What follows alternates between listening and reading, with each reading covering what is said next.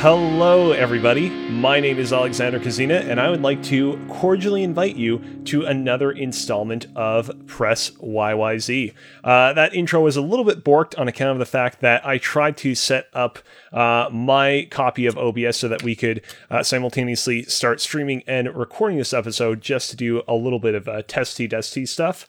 Um, but unfortunately, things didn't work out quite right in that regard. Uh, but it's okay because all three of us are here and we are ready to have ourselves uh, quite the show. Uh, do not forget that you can catch our show weekly on youtube.com slash pressyz, live on twitch.tv slash pressyz, Wednesdays at 8 p.m. Eastern Standard Time, like tonight, or on your own uh, podcast service of choice on your own time. Um, before we get started, a reminder as always that we here at Press YZ stand against discrimination of any kind.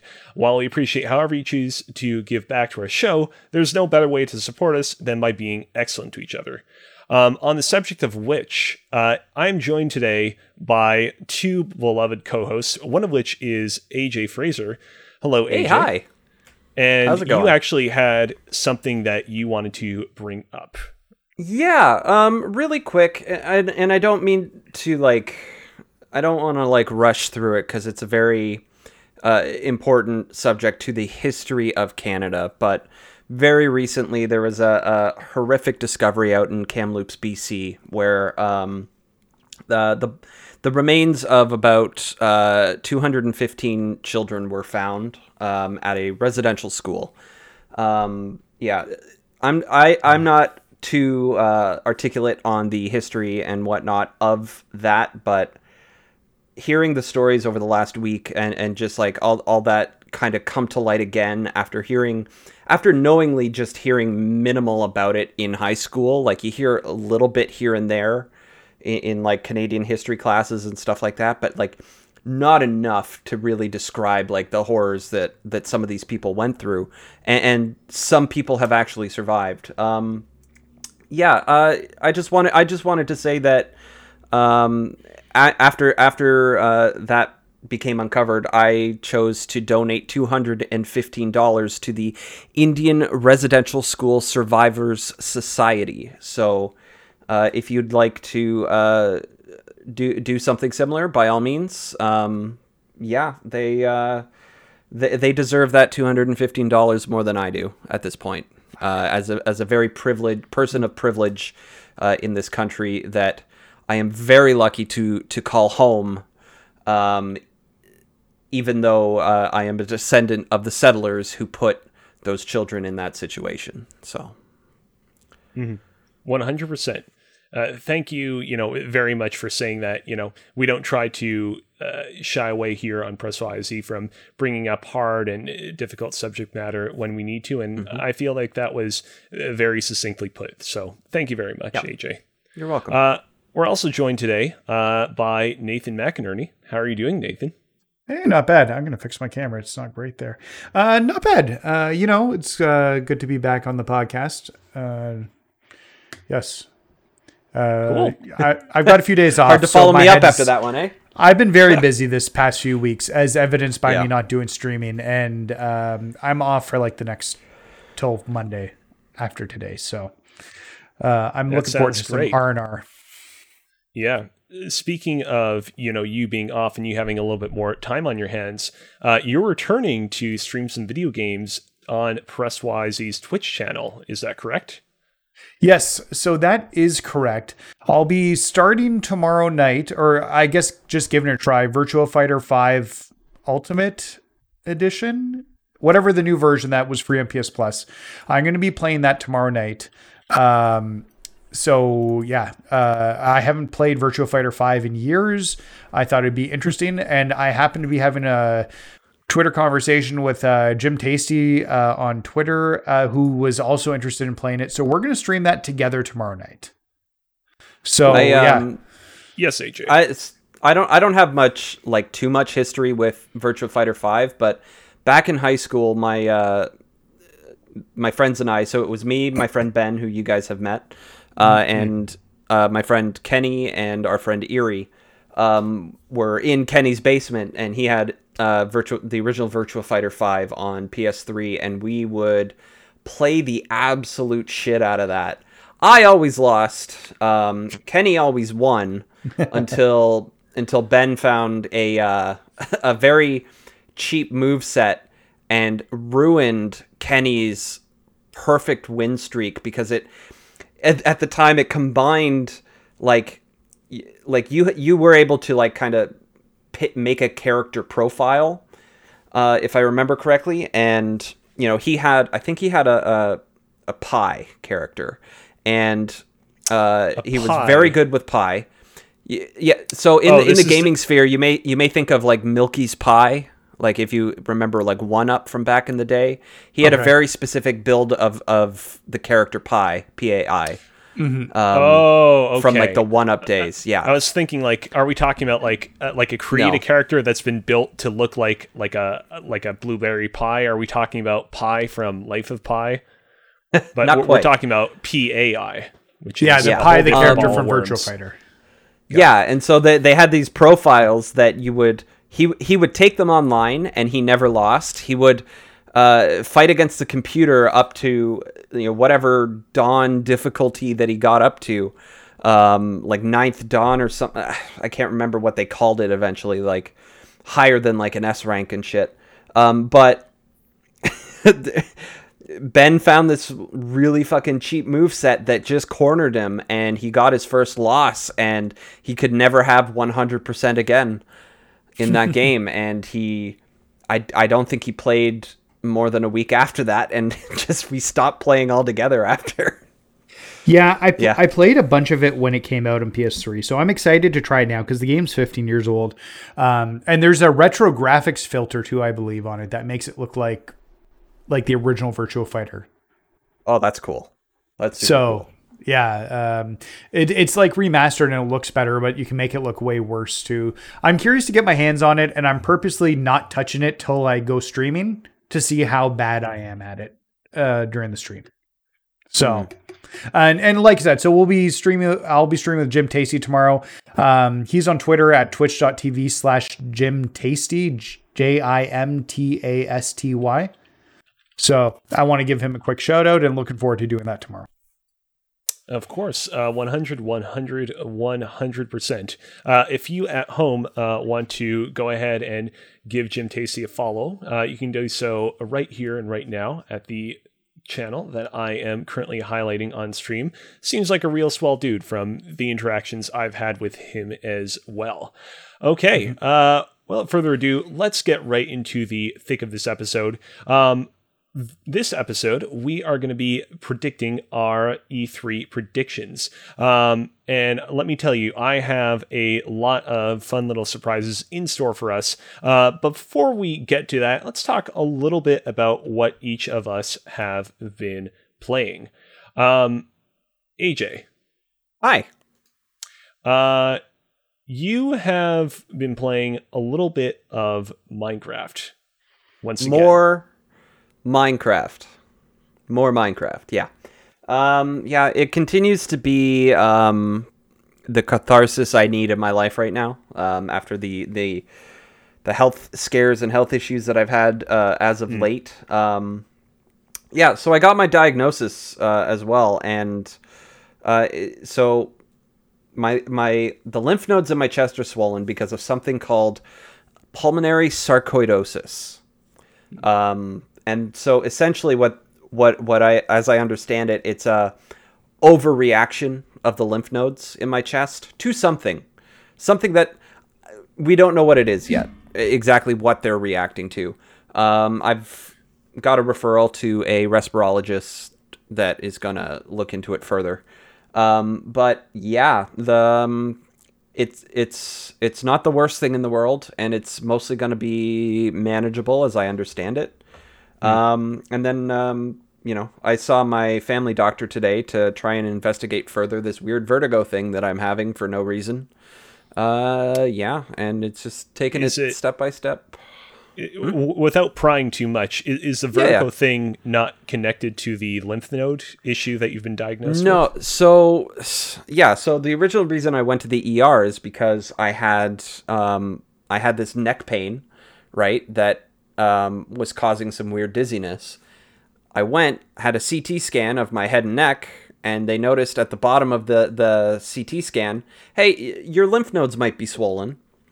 And so then the next day I had another CT scan, and they they determined, yeah, no, they're swollen.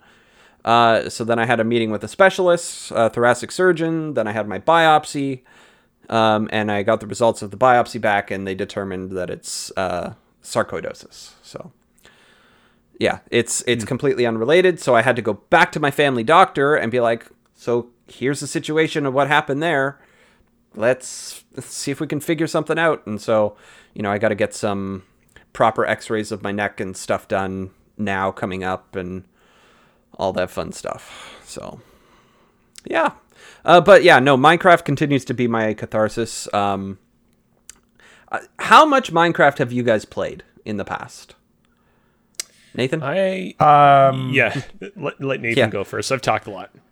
So almost none. I had my kid play Minecraft on the Xbox so I could get the points for last month for the Microsoft credit. I told him to kill 20 Mm-hmm. Good idea. zombies. Um, because I wanted the points, but I really have not played Minecraft. Building stuff's not usually my jam, which is why I've always stayed away from it. Mm. Cozy. Yeah, in my case, so prior to playing it on PlayStation 4, I played it uh, a number of times uh, when I was in university. There were a couple of instances where I actually think I played Minecraft like like weird Minecraft modes as part of studies uh, while at university, uh, and then I logged like a good I would say maybe 20 hours of it on PlayStation 4 and I enjoyed what I played of it but I couldn't really I would say 100% get into it. But I, I definitely understood at least part of the appeal Yeah, so last week I mentioned that I, I was just on the unofficial Giant Bomb community server and whatnot, and they've got a bunch of neat, fancy builds near the spawn area when you first join in.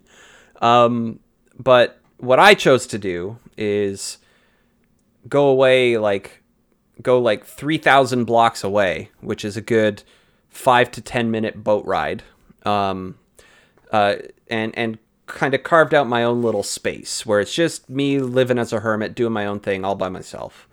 Um, and what i've been doing is kind of I, I just sort of like had this inspiration for like kind of a a slight wall on this island that i'm on that is surrounded by a river.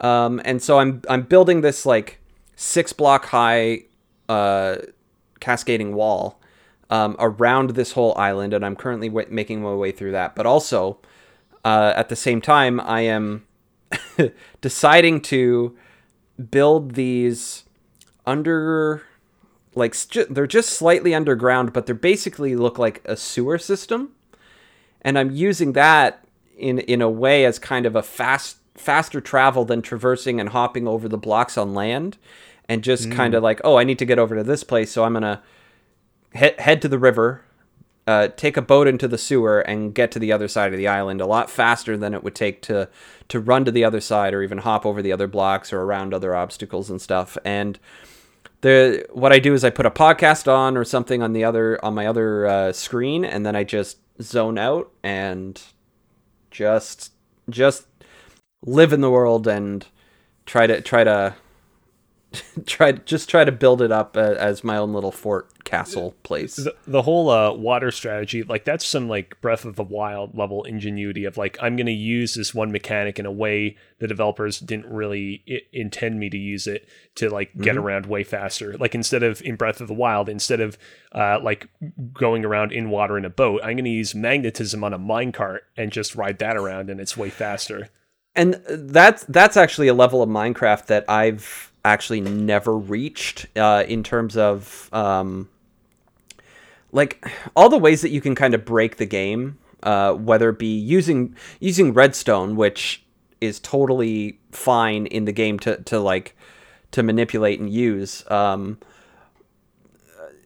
the, the the redstone is basically basically works kind of like electricity where you can push a button and then it activates the redstone wire and you know triggers other other different types of blocks and stuff to interact with each other um, and people have built these uh, you know the these automated systems that that just do these incredible incredible things not only like in in game things but i think that somebody made like a working game boy in it Ooh. somehow yeah it was a i i have no idea how that works but um yeah it uh it, Was it it like- continues to be when Go you say a working Game Boy, was it just like a Game Boy that could turn on, or like a Game Boy that could play Link's Awakening? I like they could they they had to probably lightly modify the the Minecraft file in general first, but what what it would do is essentially um as I understand it like just like a black and white Game Boy screen almost, like not quite where it's not quite black and white. Um but they would be able to load a ROM into Minecraft and like play Pokemon by triggering these different buttons to do like the different things on a game like on a Game Boy and like get it to kind of work that way. It was really fast. It I remember seeing that years ago, but uh it I could be I could be wrong in my memory of it. Um but th- little things like that are really fascinating that I'll never get into. I just like building my the simple tower that I have like right here behind me and then building out kind of a town and shit around it as as I just kind of like get inspiration to do something. So, hmm. Cool, Yeah. cool, cool. Sounds real neat. Um, I know that you you mentioned earlier how you know you've been uh, diving into the unofficial you know giant bomb community to take part in this Minecraft stuff. Uh, Yep. You also are very much involved in some critical role stuff. I wouldn't call myself involved. I am just a. I've always wanted to get into Critical Role, and when they started Campaign 2 three years ago now, um, I was just like, now is the perfect time. They're starting fresh, brand new characters. Let's go. And it was an absolutely phenomenal ride. Um, Campaign 2 is coming to an end. There's going to be one more kind of wrap up episode tomorrow. Um, when Nathan is streaming, so there's going to be no viewers on your on your stream, Nathan. Oh well. Um, Oh no! oh well, I know. Um, yeah, the uh, apparent. So it's right now during the pandemic and everything. They're trying to work around people's schedules during that, um, and it's uh, technically pre-recorded, and uh, it's being said that it's going to be around seven hours long. Typical normal episodes go for a max of uh, four hours long, approximately. Um, but yeah, I've I've I've thoroughly enjoyed the ride uh, that all of these that these campaign two characters have been on. Um, if if you're looking for a way to kind of get into Dungeons and Dragons somehow, I highly recommend the second campaign of Critical Role. I have tried to get into their first campaign, but they, when they started streaming their first campaign, um, they had already brought these characters from like their home game who had already kind of known each other for a while and and things like that, and then decided to broadcast it. Where, you know, my me, I I just found it very difficult to get into, even at like the the story beats where people said that, oh, here's they're starting the next arc like uh, on this episode. Start here and you'll fit in just fine. I've tried that and it just didn't quite work. But there's 140 episodes of campaign two currently, soon to be 141, and then if you're looking to get into D&D even a little bit, I recommend the first especially the first 26 episodes. Um see if you can do that. Yeah, like even just on like a second screen experience where you're just listening to what's going on. It's fantastic. Sounds real cool. Is there a um? Uh, apologies for my ignorance. Oh, hold on Yeah. a quick second. Hold on, just a quick second. It would appear Yeah, that we've where'd, had. where'd we go? Uh, we're, we're apparently people can still hear us, but for whatever reason, we are no longer in view. Don't worry, uh, we haven't turned invisible. I mean, it would actually be pretty easy for me to turn invisible. What with my Yeah, I mean you could do uh, that with green, your screen, green screen and stuff. Oh, oh, nope, that's not the one. There we go. Aha! Yep. If you uh, ever need to solve some sort of uh, big uh, predicament in OBS, just click through a bunch of your other random scenes without uh, turning on studio mode, which was absolutely, definitely a choice that I made intentionally and was not at all an accident. And lo and behold, you'll be able to fix whatever is beguiling you. Um, on that That's how note, it works. Yep. On that note, Nathan, uh, you've been playing Earth Defense Force World Brothers. Yeah, so I started that earlier today. I got a review code for it. Um, it came out a few days ago. Um, so I'm only a few hours in right now. Uh, and I've played a few of the Earth Defense games before, and I've always felt that they were kind of mindless. Um, kind of mindless, just like like they're just fun shooty games to get into, and they take a long time to go through. Um, and that's not any different with this version of Earth Defense Force, but what it is does do differently. It's all voxel based for the graphics. So it looks really like it looks significantly different than the, than the I'm watching Earth the- Defense Force games. Trailer for this Earth Defense Force game, and I am. We have not even seen any gameplay yet. Oh, here we go. We have uh, the Voxley brothers. So This is Basic- what a weird trailer. the um so the Earth square and it's blown up by this guy and I can't remember his name. And it's blown up and basically you're going to these different sections of the world that are blown up and you can actually fall off the edges of them. Uh, because they're all Oh, like no. different sections. It's a good way to actually like have your different stages because they've got a story about that now. And when you so you go through them, you destroy the giant bugs or kaiju or whatever it is in the levels. Um, there's three characters you can pick up in each level to add to your team of heroes, and there's like that'll have different weapons, different abilities.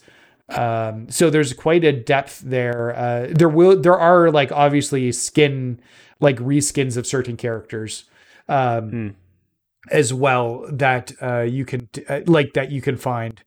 So uh, that are like they're similar with slight slightly different stats, uh, but you create your team of four and you can switch between them on the fly uh, just by hitting a directional button to switch to which team member you want to have based on the abilities you want to have at that point. Um, it's it's pretty fun, uh, honestly, right now, and it's the most fun I've had in an Earth Defense Force game in forever. So Man, this this game uh, feels like such a throwback to like the PlayStation 2, early PlayStation PlayStation 3 game uh, era of like the double A game. Like this game just looks like a a a beautiful mess in the best way possible.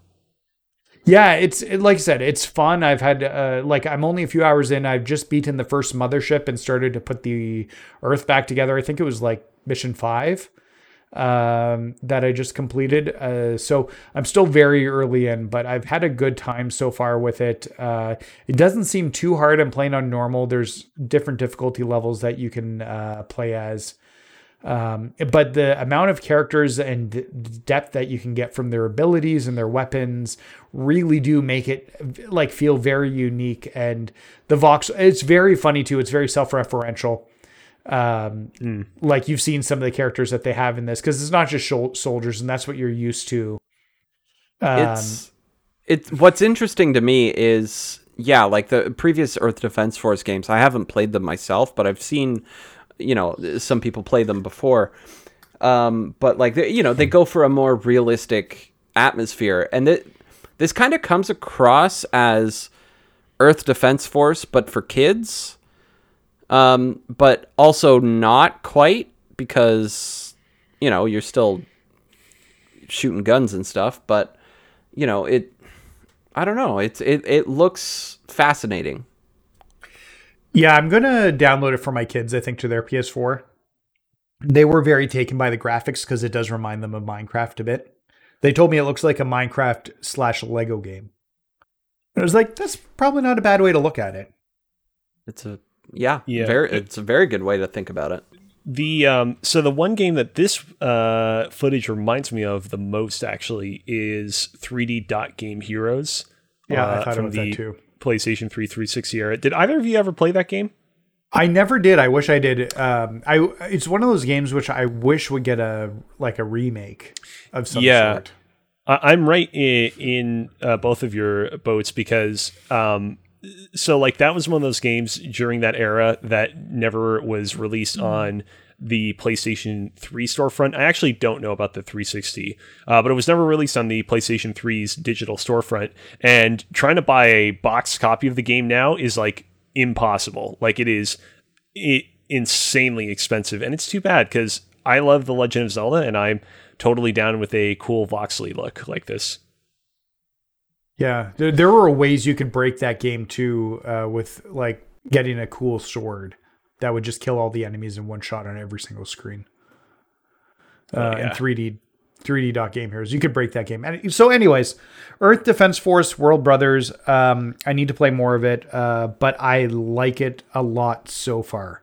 It's quirky, it's fun, it has a sense of humor. It knows it's a video game. It's using a bit of the old eh, like history from the other games while completely ignoring other pieces and being uh, vibrant about it. Um, and yeah, it's it's just fun to play. I guess the question is, how long do shooting bugs and kaiju like? How long does that stay fun? Is that's going to be the biggest challenge with it.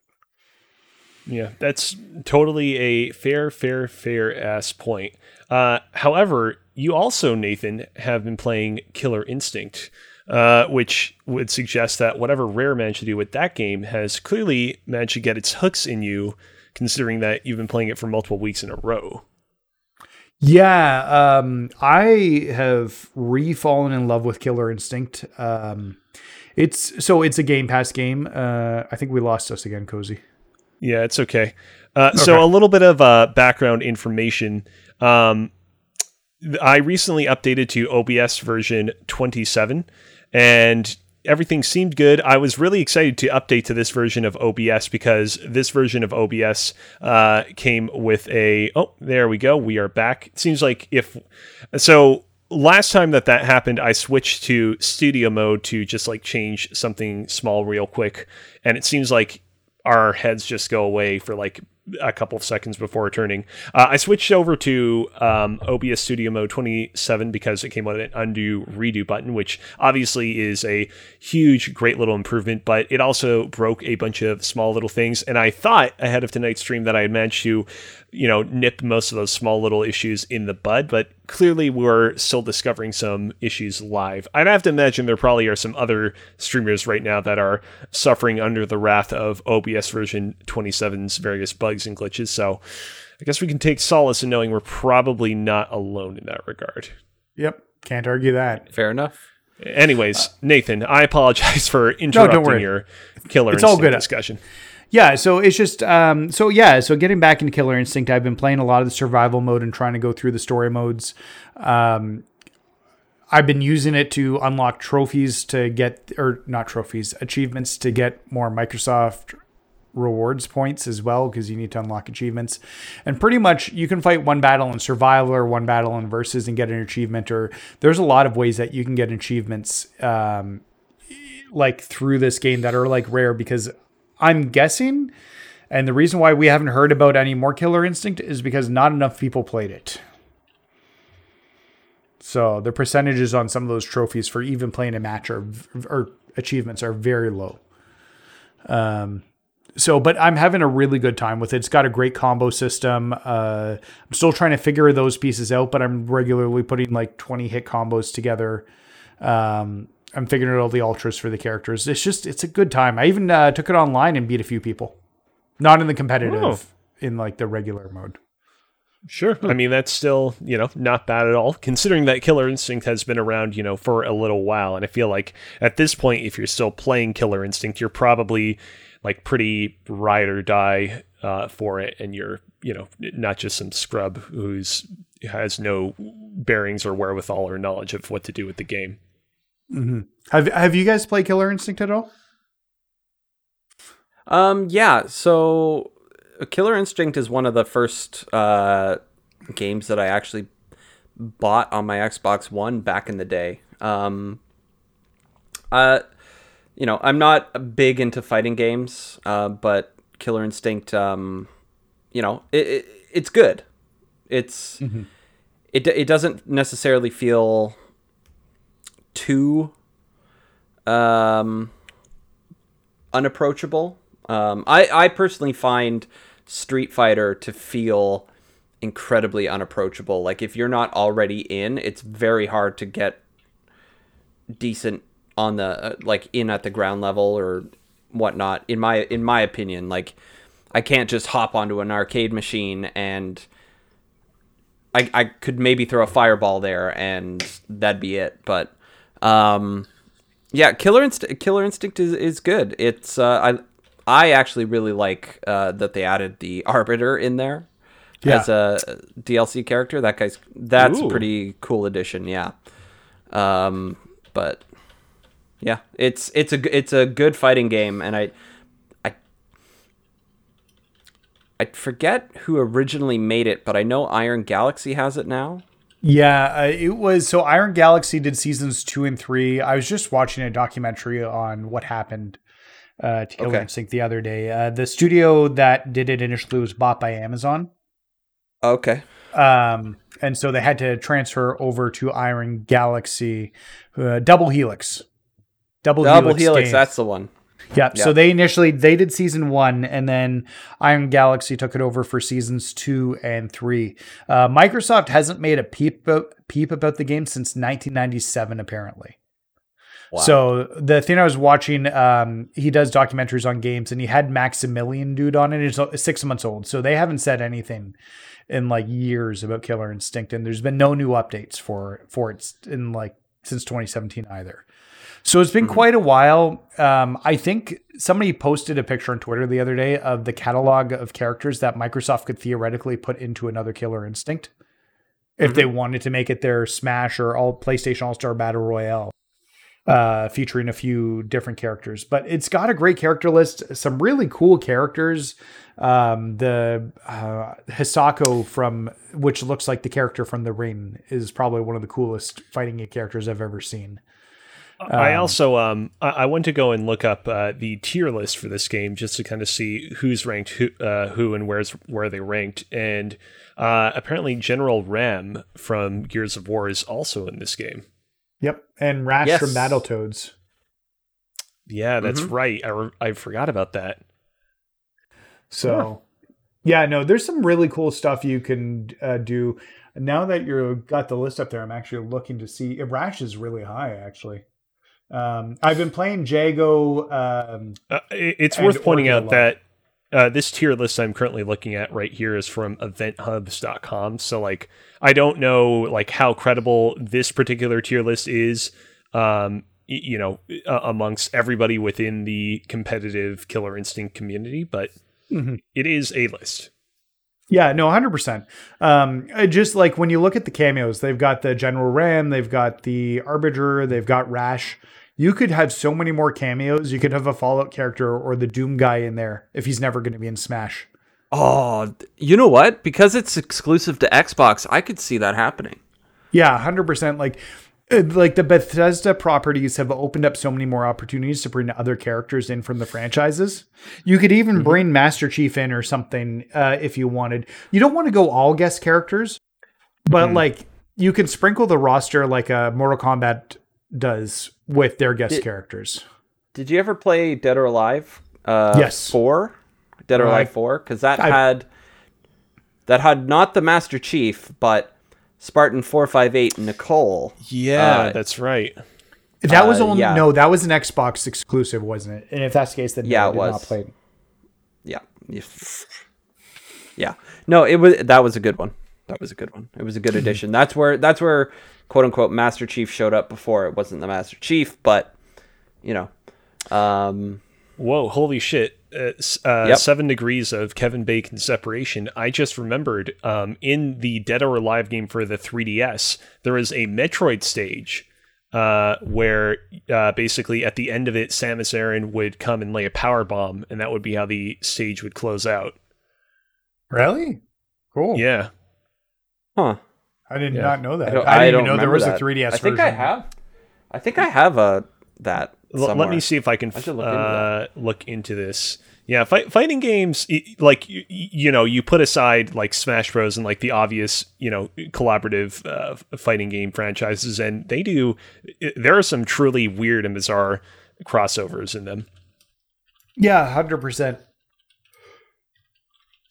Uh, let's see, Dead or Alive, uh, Metroid 3DS. Yeah, so the, the the funny thing about this is that the stage, uh, because Metroid Other M was the most recent released Metroid game at the time, the stage in Dead or Alive Dimensions, which is the name of the 3DS Dead or Alive game, was based around the Pyrosphere from Other M. So there's Ridley shooting fireballs.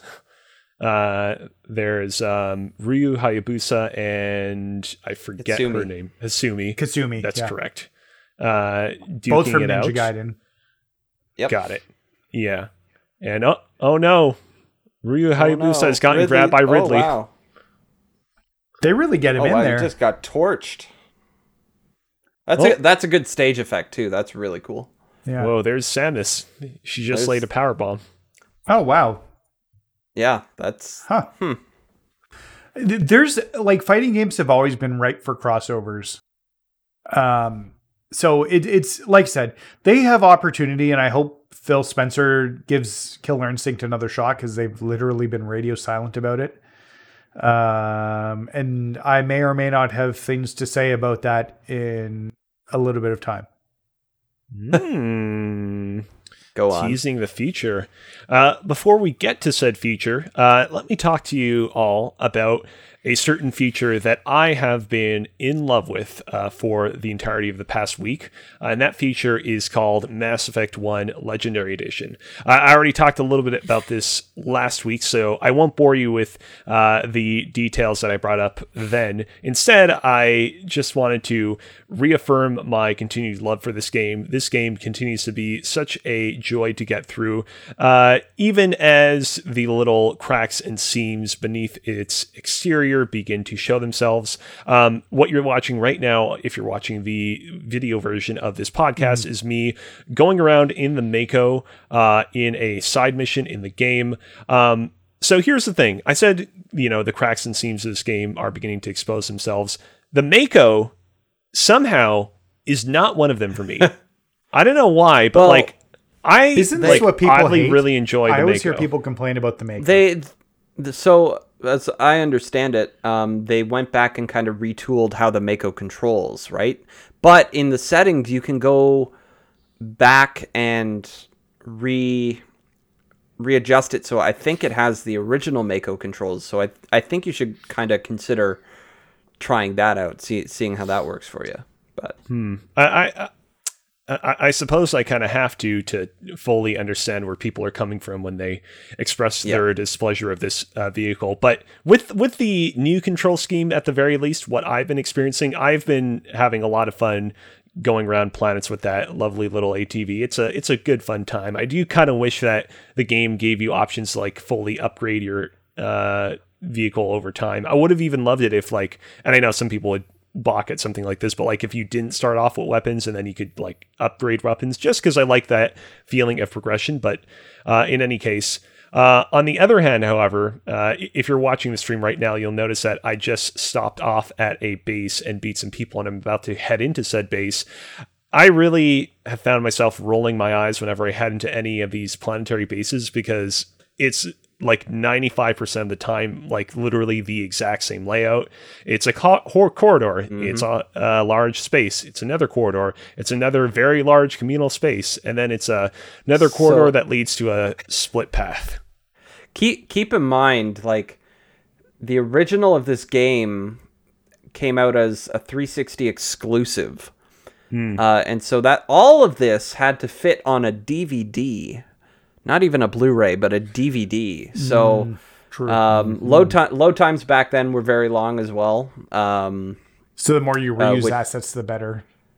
yeah, the more you reuse things, the more you, yeah, it's all all of that kind of was very important, especially in a game so dialogue heavy at the time.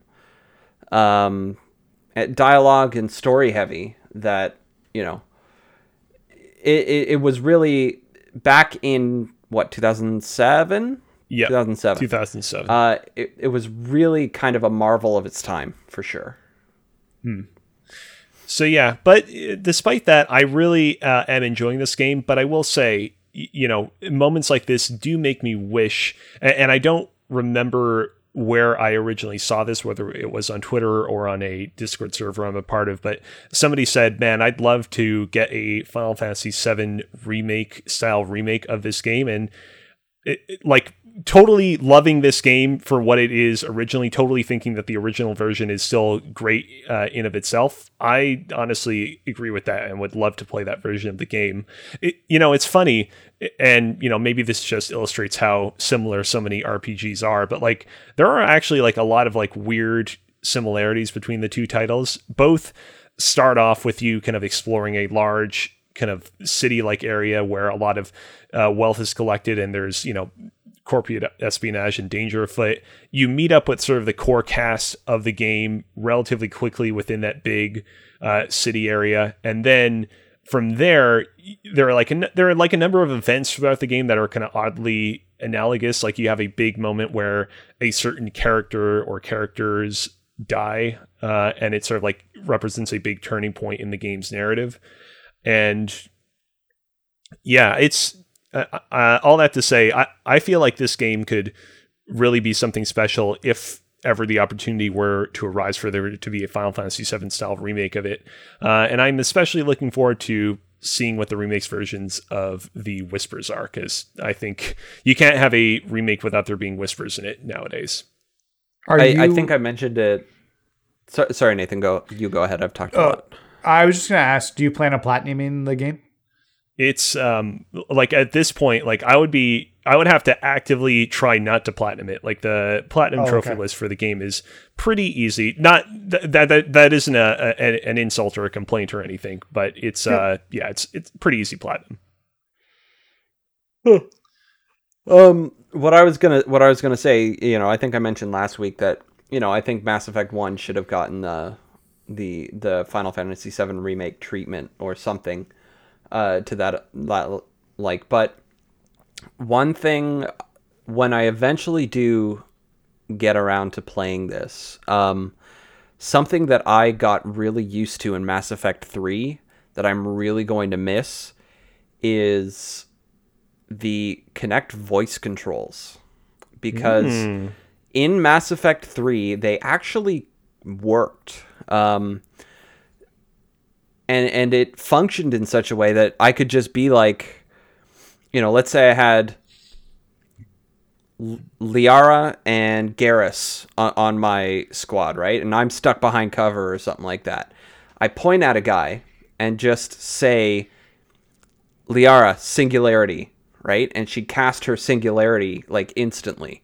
And then I'd see Garrus concussive shot as I'm looking at the same guy, and he would do his concussive shot right at that same person, and because they're in the singularity, launch them off of, off the map sometimes. Um, which was a really fun and immersive experience that you know I don't think I don't think we're gonna get again for a while unless they unless they work their way backwards and somehow enable some sort of voice command through the the headset you plug into the controller and just do it that way.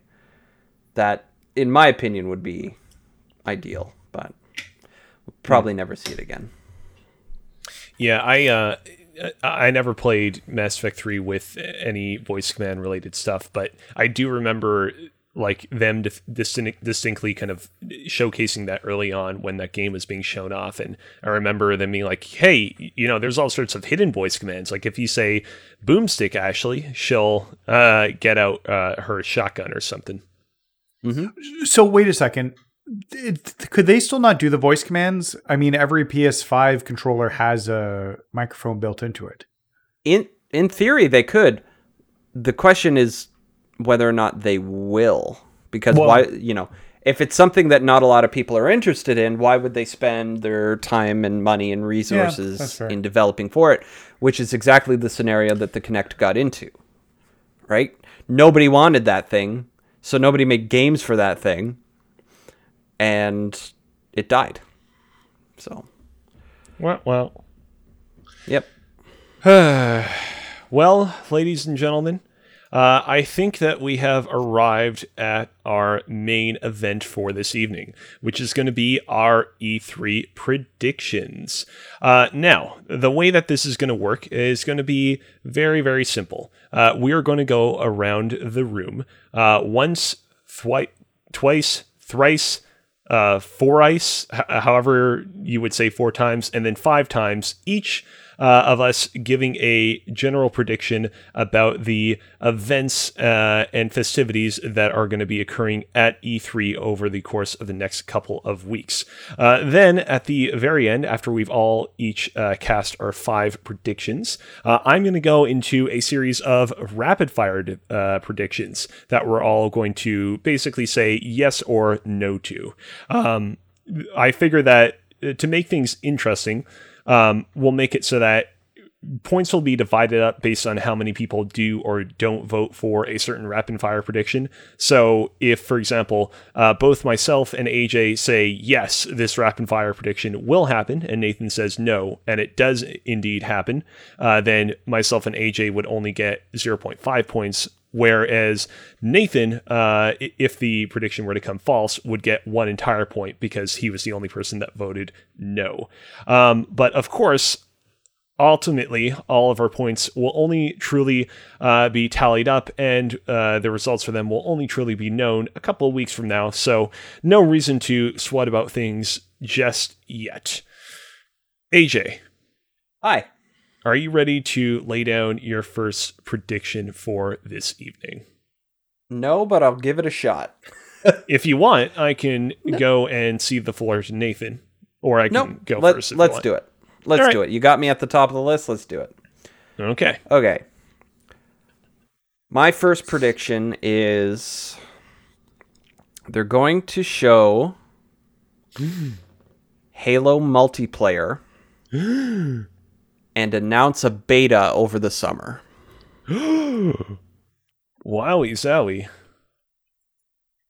So let's uh, summarize this to they will show Halo multiplayer, announce beta. Cool. I had a, Any s- I I had a similar thought to this, except I thought the beta would be an available now That would be or tonight. That would be ideal, but gi- given the fact that they had to delay the thing a whole year, I'm willing to bet that they're going to get it ready to get the hype up, uh, use it as like a proper marketing thing a little bit later on. okay, okay. do, do you have any particular uh, predictions about like what kind of content we're going to see in uh, the beta announcement? Like, are they going to be like, hey, Um, in the Halo multiplayer beta, you'll be able to have keychains now? I mean, maybe. Um, I think there's going to be like they're probably going only going to have like three maps. They're going to show you like a couple of the new weapons that you can play around with, um, and maybe whatever new features, control features that they implement. But um, yeah, nothing, nothing too crazy because this needs to be Halo. And if they go to Call of Duty with it, then it's no longer Halo. Alex would argue that oh, sprinting and uh, aim down sights that's too much like Call of Duty. It should be its own thing. Nah, it's that stuff can fit in a shooty shooty game, but the moment you start adding like keychains to your guns, then it's Heaven forbid. it just it's you don't you can't even see it. You're not even looking at it, even when you're holding the gun in front of your face. You don't see. It. Why is it there? You don't want to have a, a keychain of uh, what's his name, like pimples, rats, rash from Battletoads on your Master Chief as he trudges I around do the not. battlefield. Listen, no, I'm not one. I'm not one to kink shame, but I do not personally need that in my life. All right then. Uh, I'll go ahead and go next with my first prediction. Uh, I'm gonna say this right off the top. This is a pretty bold prediction to start things off, but I feel like uh, it would be inappropriate and unbecoming of me if I didn't talk about this particular franchise, given how much I adore it. So here we go. I think that at the Nintendo E3 showcase, which uh, Nintendo formally announced earlier today, uh, they will announce a new 2.5D Metroid game. Uh, it will not be a remake of a prior title. It won't be a remake of Fusion or Super Metroid or what have you, uh, but an original title that will follow up upon certain plot points that were revealed in Metroid Samus Returns. And final part, it will release later this year. Hmm. How bold do you think I'm being? I like most of it, but Nintendo doesn't care about Metroid. I mean, I mean, they haven't canceled Metroid Prime 4 yet. Uh, Metroid Prime 4 is vaporware. It's something. Um, yeah. I, I should say th- this isn't part of the prediction, like formally, but like I- implicitly implied in this prediction is the idea that we're probably not going to see Metroid Prime 4 at all at this year's E3 as a result of this announcement. Um, Yeah. But who knows? Who knows?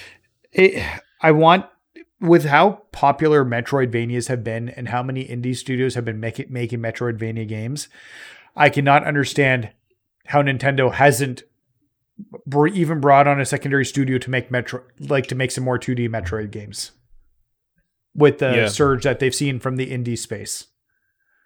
Um, Yeah, we, we talked about this uh, recently. Like, I, I totally think that they should have immediately commissioned Mercury Steam to keep going on their 2.5D Metroid train. Yeah. And who knows, maybe this hypothetical 2.5D Metroid I'm predicting is being made by Mercury Steam, or maybe not. I, I didn't. I did not want to make Mercury Steam an implicit part of the prediction because I didn't want to, you know, go too specific in that regard. But we'll see.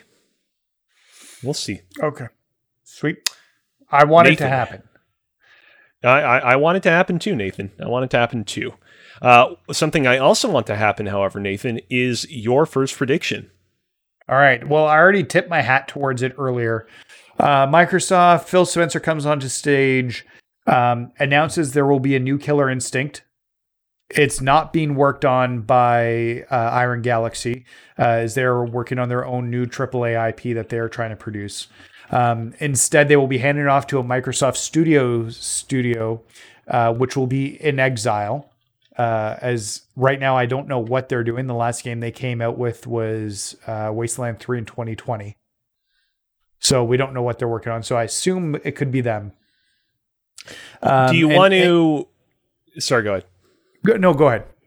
Well, I was going to say, do you want to make it explicitly inXile in your prediction, or do you want it to just be like a Microsoft studio could be No. inXile?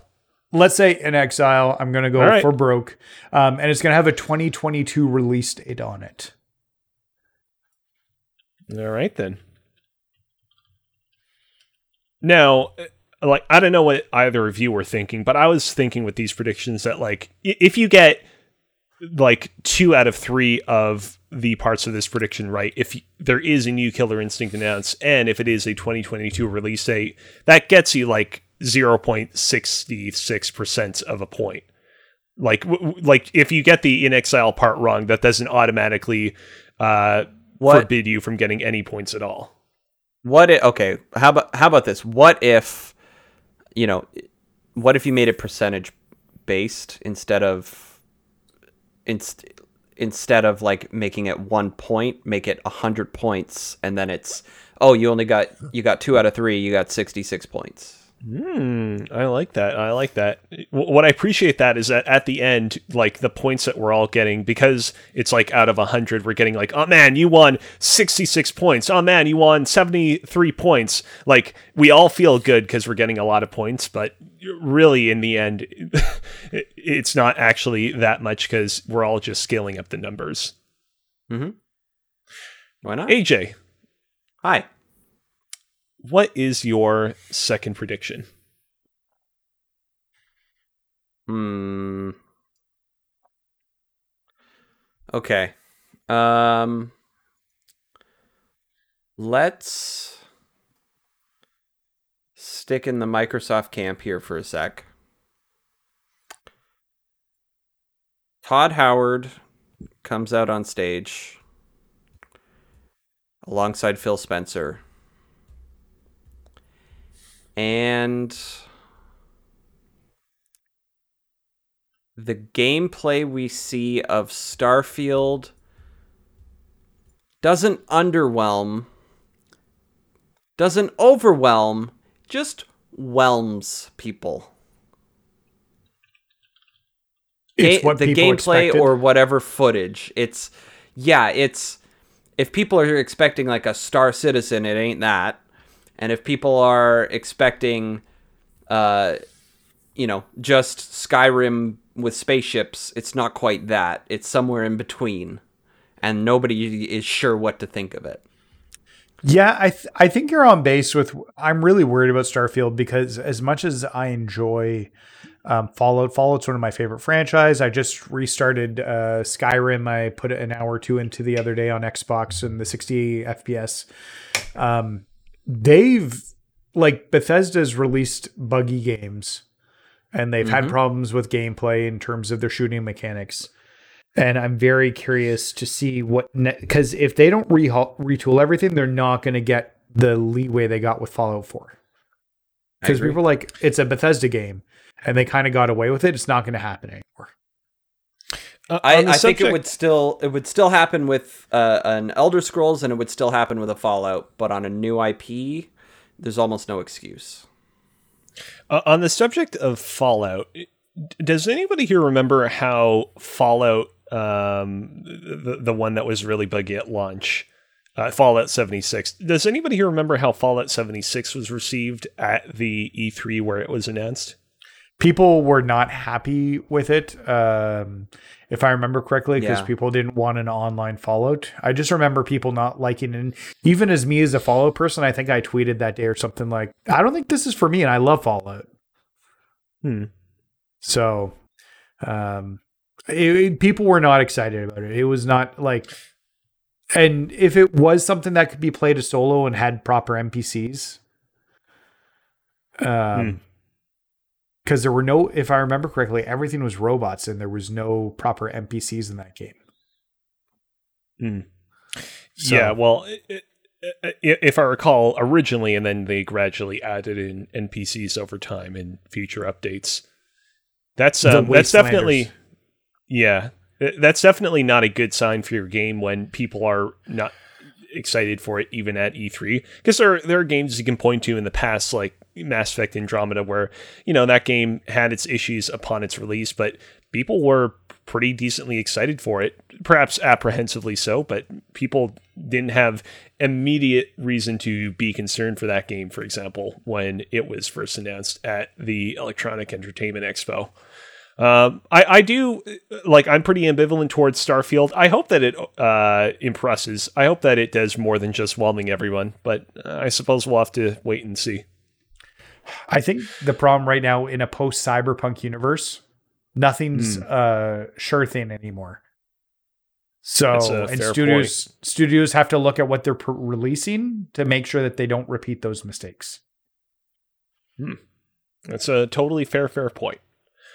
Okay, uh, I'm going to get on and talk about my second prediction, which is that at the Square Enix showcase, Final Fantasy VII Remake Part 2 will be teased in a small but not insignificant fashion.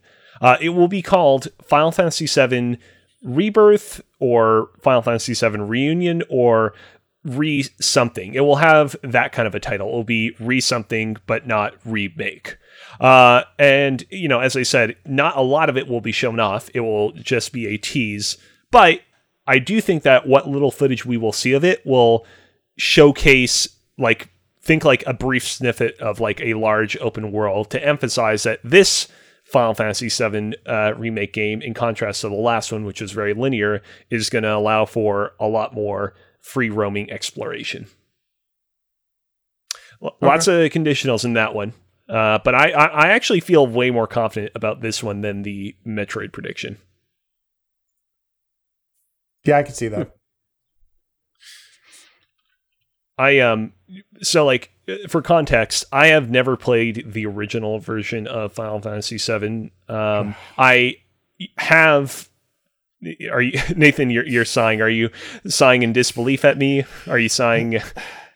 I Ian, maybe it's my age. I just have trouble imagining people never playing Final Fantasy VII. No, Because- thank you. I had no interest in that game. No thanks. I was also eight when that came out. Yeah, and I think that's the difference there. Um, when because I was when did it come out? Ninety seven. yeah, 97, 98, somewhere around there. I was 16, yeah. It was one of those two years. 15, 16. It was like the perfect Yeah. time for it to come out. Yep. Uh, but all that to say, like I am like just by virtue of living and breathing within a pop culture sphere, pretty familiar with what happens over the course of that game. And I do know that you know after you leave Midgar, the game does open up quite a bit. And so I'd have to imagine that the second part of the remake will most likely follow in that design. Uh, and yeah, I, I I'd say that like the single thing that makes me feel like this particular announcement won't happen is the fact that we are just upon the release of Final Fantasy VII uh, Remake Intergrade. Uh, I believe we were talking about this before the show. It's releasing like a week and a day from the date of us recording this podcast. So I, I can see Square being like, mm, we don't want to interfere in, you know, Intergrade's recent release. Uh, but who knows? We'll see. So I like mm-hmm. this prediction. My two biggest caveats are how much Final Fantasy do they want to put out there? Because at this point, we have the pretty sure it's coming Final Fantasy Origin Souls like game, and Final Fantasy Right. 16 is likely to be shown as well at some point. And I just don't know Yeah. how much Final Fantasy they're going to bring. Like it's not like we're going into this show being like, oh man, Square Enix, you know, doesn't really have any uh, projects in the pipeline that we know about. Like anything is possible. It's like Square Enix already has a lot of heavy hitters. If Final Fantasy VII Remake Part Two isn't shown off, we're not going to complain and say, oh man, nothing of consequence was shown off. Mm-hmm. That's a fair point. That's a fair point. Nathan, what is your second prediction? Um, so there's going to be a, a new Smash character announced. Ooh. Um, Who's it going to be there's two characters left. Am I correct? Yes. in the season pass? Yeah. In the season pass, and it's been a while since we've had an announcement, or since the last release, right? Because it was a Fire Emblem character last. No, N- who it the last was character uh, Smash? Xenoblade. Xeno, Xenoblade. Xenoblade. Uh, Pyra and Mythra. So Yeah. pirate. Okay. So I think that they're going to debut the last two characters, both of them at E3. Um, one of them Hmm. will be a Microsoft property in their partnership, like with Banjo, and I don't know what that is, and whether it's a Doom guy or a Master Chief or Ori or something like that. Um, and then the final one will be Sakurai. Uh, okay. Sakurai himself. Okay. Hmm. Now, you do know, Nathan, that in Smash Bros., uh, players have access to not one, not two, but three different varieties of Mii fighters. And of course, you can make your Mii fighter look like anyone and everyone, uh, including Masahiro Sakurai, uh, Satoru Iwata, Iwata, Shigeru Miyamoto, Orlando Bloom, Katy Perry, whoever you so choose. Do you feel like that All those fact Nintendo developers. Deters uh, the possibility of Sakurai being announced as a character? No, because you can't just download a Sakurai costume. You have to make it, right? Well, okay. Right. So that that's what I was going to ask. Did would you want to? And I, I'm helping you out here. Rather than a Sakurai individual character, what if an official Sakurai costume for one of the Mii fighters? Okay, that might work better. Um, I just thought it'd be cool to have like wild ideas of cameo characters coming out to help him as his move sets, and change like so like weird like kind of make him like um I guess they already have Kirby to do that, but he has to suck somebody up. But make him like the Shang Tsung of Smash, where he's got access to other people's movesets. What what if they just call it Sakurai, but it's actually just the master hand? That'd be Just interesting. make it playable. It's clever. I mean, It'd be y- something. spoilers for the end of the uh, single player mode in that game, you do eventually get to play as uh, Master Hand at the very, very end. So, I mean, th- they wouldn't even need to, like, theoretically, there isn't too much development that needs to happen there. They would just probably have to release, like, a patch or something. Yeah. Oh, people would be annoyed if that took up a space on a season pass. Then yeah. All right, but I, I do like this prediction, and I, I, I actually do think that a Sakurai costume, as AJ suggested, is not outside of the realm of possibility. So let's cross our fingers and look forward to all of that. AJ, Hi. what is your third prediction? Okay. Because of the the the whole year that the world has been in, a lot of game studios have been probably under undue amounts of stress. So that got me thinking, okay, what are we still missing that could potentially be affected? And what's going to be done about it? I think I I don't think it's canceled, but I don't think other than after the fact when people start asking, "Hey, where was this?" I don't think we see Beyond Good and Evil 2 at Ubisoft's press conference.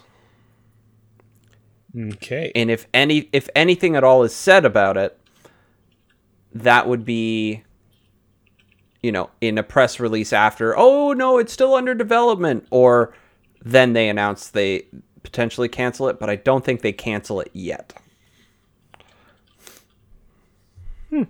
I mean, I feel like I, I don't I don't want to describe this as a safe prediction, but I feel like it's a, it's a very believable prediction. Yeah. It's something I can because definitely like see. Yeah. I don't think the the previous time that we saw like actual Beyond Good and Evil 2 gameplay where you they were playing around as that monkey or whatever, uh, flying around like an airship as a monkey. Um, I don't think anybody expected to actually see Beyond Good and Evil 2 footage there. But I think after the year we all just had, I feel like Ubisoft is definitely going to try and refocus some stuff. And I don't think we see anything in regards to Beyond Good and Evil 2, um, like as in proper trailer or proper gameplay or any anything of note, um, uh, at like on their stage at all. I think I think it's just if it's there on stage, it's like in the the highlight reel, nothing more. So that's my that's my guess. so, uh, and Sal left the Go ahead. company, did he not? Well, that's what I just went to go and look uh, up. Um, the creator of Rayman and Beyond Good and Evil, uh, Michel Ancel, he left Ubisoft in September of 2020 last year, and uh, you know, obviously, you know, one person alone is not responsible for the creation of a video game, but obviously, he was a pretty big driving force in that game's uh, development, and so I'd have to imagine some things are probably being retooled and rethought with him gone. You you live near him. Why don't you go ask? I mean, I, I I do live a little bit m- more westward on the globe of the planet Earth, but I think it would be a little bit more difficult for me to reach him. He's in fair France now, isn't he? Yeah, he's. Oh, in, did he? he's in- did he yeah, move all the way to France? Yeah, he, he wasn't located at Ubisoft Montreal. Oh, okay, I thought he was. My bad. Yeah, yeah, not a problem. I really Okay. want Beyond Good and Evil too, just for the record. I really liked that first game. I played it when it came out, and it was really good. Uh, Mhm. But whatever they release is not going to be what the first game was. So, anyways, Okay, so for my second prediction, I said that Final Fantasy VII Remake 2 would get not a like full blown reveal, but just a tease. Uh, my third prediction is going to concern another game being teased, and that game is The Elder Scrolls 6. Uh, last time we saw that game, we saw it uh, teased alongside Starfield at Bethesda's E3 press conference a couple of years ago. I don't remember the exact E3 press conference where it happened. 2019, Uh, I think. 2019. Yeah, that would that that would make sense. Um, I think that we are going to see another teaser of the Elder Scrolls 6 at the end of Microsoft's press conference. It's going to be small. Um, it will unveil the official title, much like how Final Fantasy VII remakes uh, will unveil its title. Uh, so it will be called, you know, El- the Elder Scrolls 6. I don't know, Infinity Scourge or whatever. Um, and I think that the trailer will tease whatever the main sort of enemy or force it is that you're going to be fighting in it, in the same way that like the first like teaser trailer for Skyrim teased, "Hey, this game is about fighting dragons."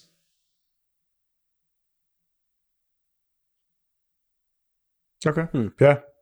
That was a I- good I- pregnant pause. I think a lot of that makes sense. Um, although I think Microsoft and Bethesda, if they show it, are crazy to show it right now. Because Hmm. it's How so? Bethesda working on it, and they don't have Starfield out the door yet. And I can't imagine how far they are on Elder Scrolls 6. So I, I just think it's leading to one of those situations where you can't tease these things for too long. I wouldn't have shown it back when they showed Starfield. I felt that they was very light on stuff for that show, and that's why they showed it. Hmm, right, because they didn't want to end the show on the Elder Scrolls Blades, which was the big thing that was shown off at the time. Yeah, Woof, like they they game. teased Starfield and they teased this uh, one after another, and I thought maybe Starfield you could tease, but Elder Scrolls they and they said afterward is further out because they're working on Starfield first. So, Hmm. Um, I just don't know when this game comes out, but like it could happen, and I wouldn't put my foot down on it. I just don't think it's a good. I I hate when we tease these games out for like six or seven years, and I Hmm. think it's I think it sets unreasonable expectations the further and further it goes on. I I think that's totally fair. My my thinking is that I feel like Microsoft really wants this E3 to kind of be their big coming out. Hey, you mm-hmm. know, we're Microsoft. We bought Bethesda. We uh, we bought all these other studios. Let's you know swing our dick around E3 press conference. And I feel like showing another tease of Elder Scrolls Six would be a great great way to really for them to really hammer home that kind of a press conference. I think they're going to do, but yeah, I, I can totally see them holding back in that regard. Nathan, Yes. what is your third prediction? Okay, I've been debating on a few here, um, but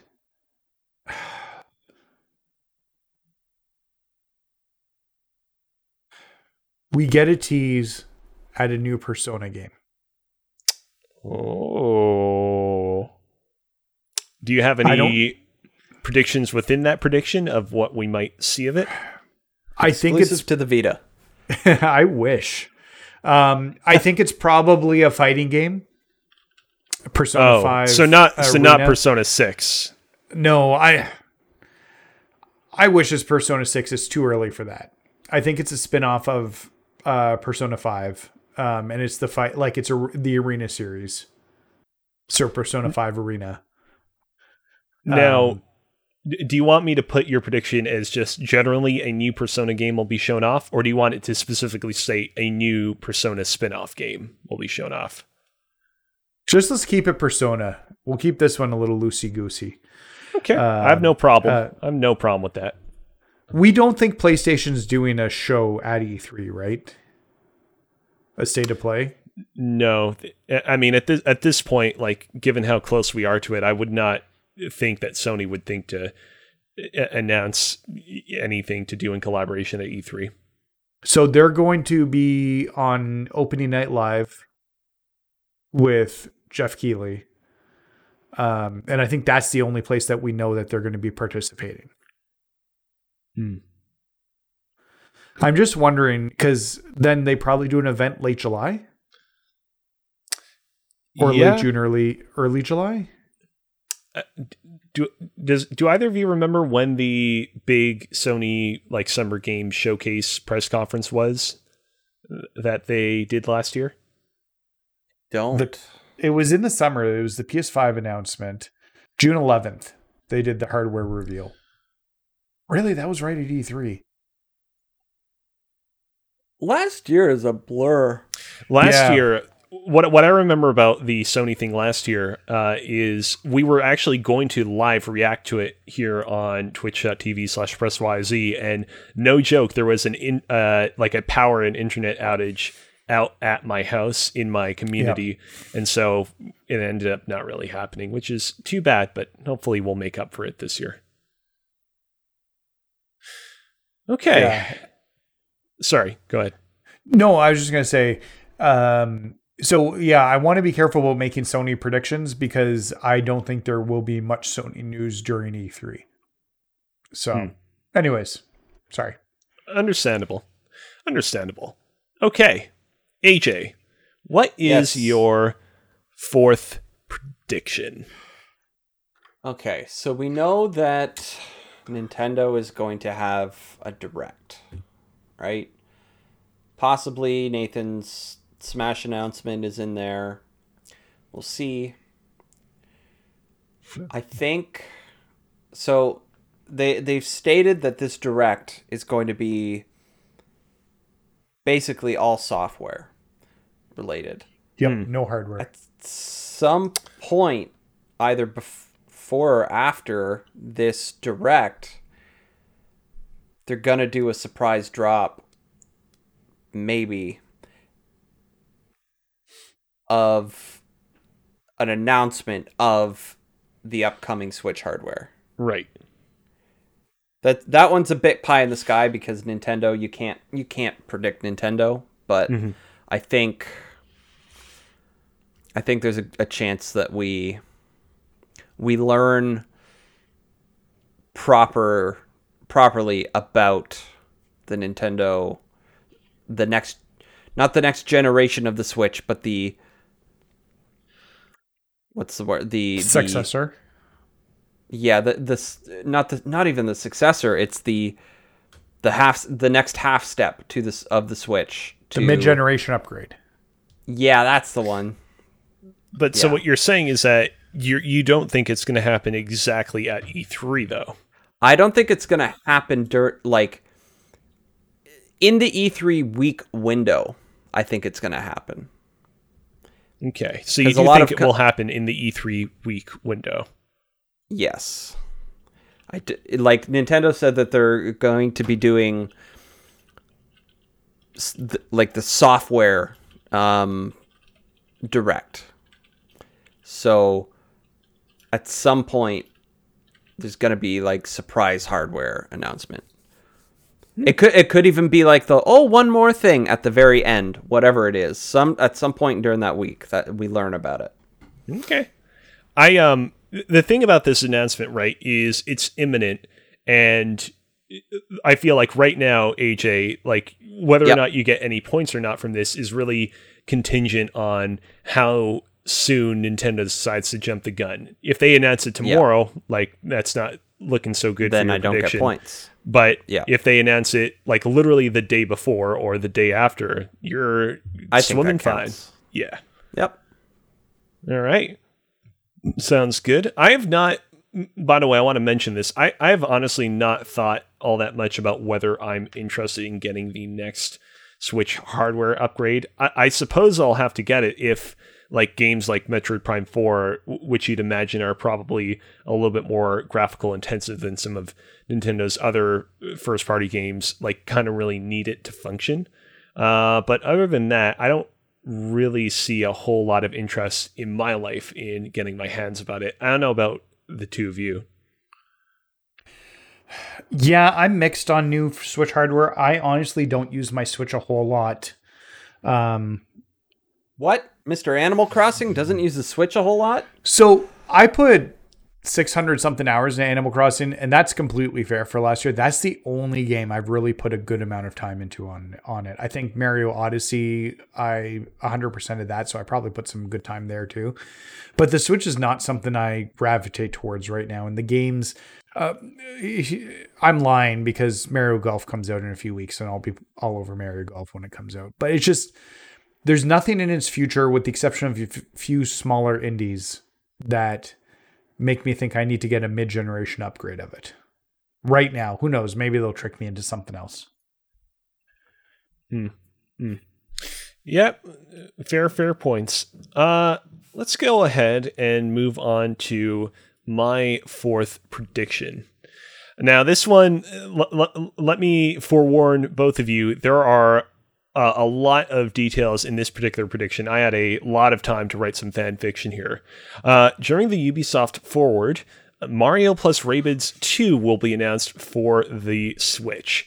Uh, it will be much larger in scope than the previous Mario plus Rabbids. Uh, I predict it having a, not like a open world, because you can't really exactly have an open world in like a uh, you know, XCOM style tactical strategy game like what the original Mario plus Rabbids was, but it will be like fairly large and it, it will be sort of akin to like what you had in the past with the Mario RPGs, like Super Mario RPG on the SNES or Paper Mario or Paper Mario the Thousand Year Door. Well, there, there will be like a fairly large, spacious world for you to explore.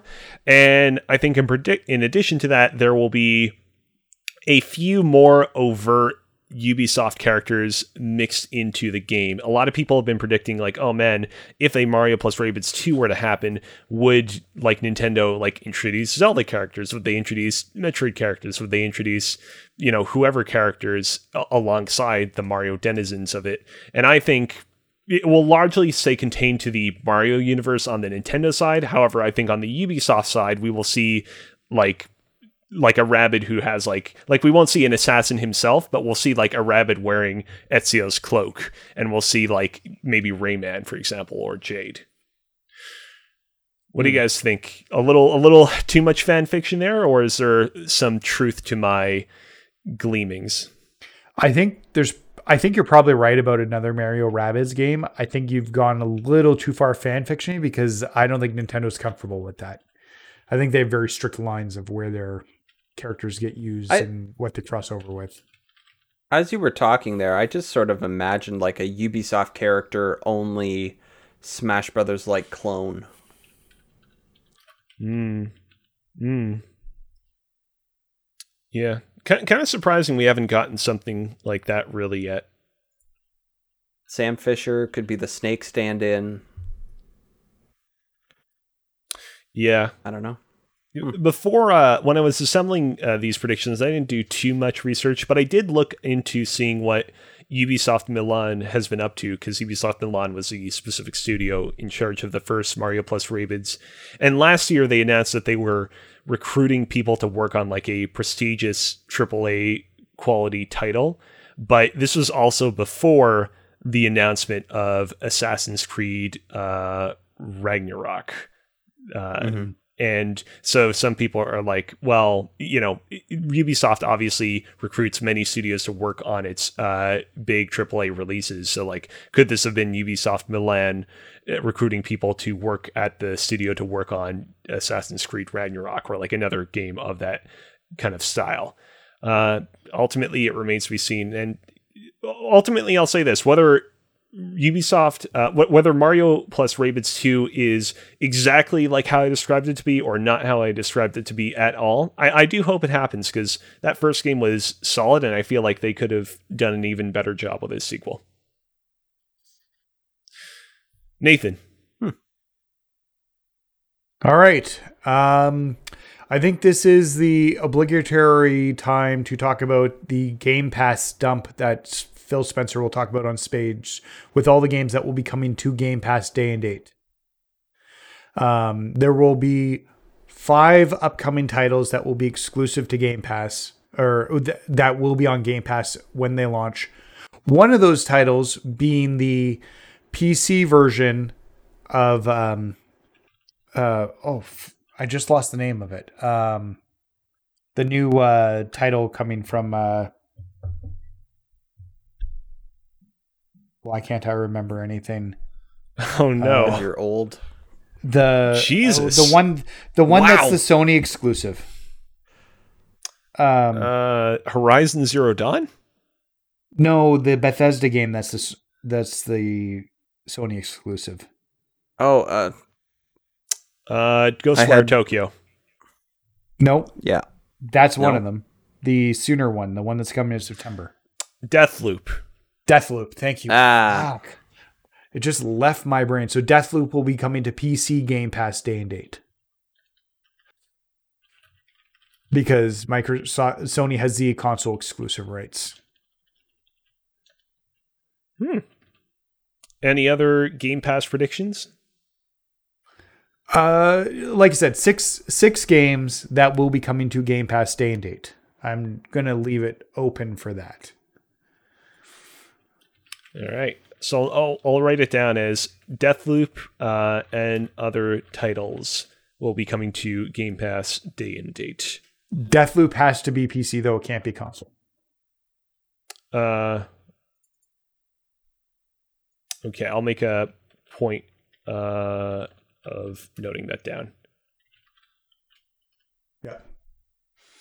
All right, cool, cool, cool. Uh, AJ, Aye. It's time for you to cast your final fifth prediction for this evening. Okay.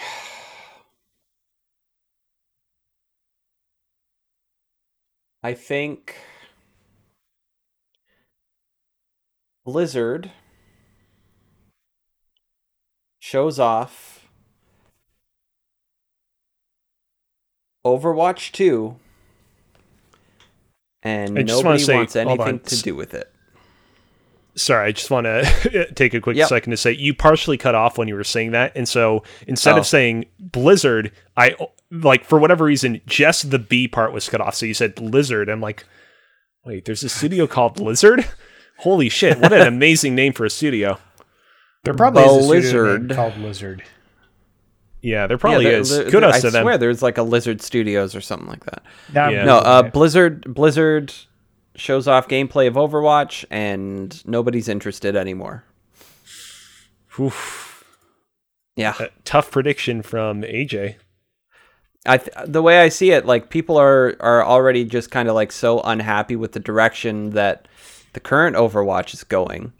So an Overwatch two, if it, I don't think they're go- they're still going to try and focus so much on esports and whatnot in that regard.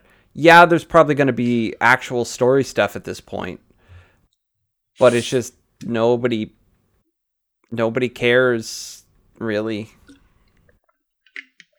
Hmm. Unfortunately. Do you um like do you think that a lot of the apathy will stem specifically from like the multiplayer not looking all that uh, especially with like some of the Yeah. changes they're making like 6 to 5 people or, or do you think and or do you think it will also be about the single player to the game because that was like the big announcement with Overwatch 2 like hey we're going to have a big meaty single player campaign Well, not really I think the sing- looking all that either I think the single player will be hit or miss, um, depending on the characters. You know, some characters in general are more interesting to uh, than others, um, and that that goes with everything. But I think they, um, yeah, it's going to be mixed reactions for the single player, and people just aren't going to care about the multiplayer like they used to. Hmm. Yeah. hard to hear but I mean I can definitely see a reality in which it's true Yeah, it, it from what I understand, like kind of the way things are and have been going with Overwatch, it's you know, it's not it's not a good scene over there anymore. The way it used to be. Hmm. All right. Well, we'll have to wait and see if this comes to fruition. Uh, I'm going to go ahead and cast my final prediction. And I'm going to be honest over here. Like, obviously, I'm looking forward to the hypothetical 2.5D Metroid I announced. I'm looking forward to Final Fantasy 7 Remake Part 2. Mario plus Rabbids 2 will probably be great. I think this game that I am predicting might be shown off at E3 this year is the single game that I might be the most hypothetically excited for uh, because that game is the next Bioshock, aka Bioshock 4. I think that is finally going to be formally revealed. I think it is going to be called Bioshock colon something like Bioshock Infinite, and I think it will be a reboot quill style sequel to the original Bioshock. And so, just to be clear, what I mean by that is it will be a sequel to just Bioshock One that ignores any additional continuity introduced by Bioshock 2 or Infinite in the same way that like Terminator Dark Fate was like we're going to be a re- uh, a sequel to Terminator 2 that ignores all the other sequels or the recent uh, reboot of Halloween is like we're going to be a sequel to Halloween that ignores all the other Halloweens. Uh, and this is, by the way, no n- no offense or any ill will towards Bioshock 2 or Infinite. I, I enjoy those games quite a bit, but I think that it's just like out of sake of simplicity, they're going to be like, let's just focus on just Bioshock 1 and put the other two games to the side. Uh, I think. I, I don't want to go like super deep into what I think the game will be about, but I can see it being a about basically another messed up city inspired by Rapture, created by people who are like, hey, it didn't work out super well the first time around with Rapture, but we can uh, do it right and we can do it again several decades later after the events of the first Bioshock. Oh, that'd be interesting. So, like, the tech would be more in the future too for it then. Yeah, like it would be like not like like modern day, but like the 1980s or the 1990s, for example. Yeah, that'd be cool. There's Move the timeline up. there's a always a city. There's always a man. There's always a lighthouse. Is that how it goes? Something like that. Yeah. So Yeah. They- Sorry. absolutely, they absolutely have to go into a lighthouse, no matter what. That, that's that's totally fair. It probably yeah, it would not be a BioShock game if there's not a lighthouse involved. Yeah. So they got to come up with an interesting way in how they get to the city because the lighthouse in the first two BioShocks was well, at the very least the first one um took you down and the lighthouse in Infinite took you up. Hmm. So what creative way are they going to shoot you to the next city? Yeah, They're or just gonna maybe have they you just ride an es- ride a moving sidewalk.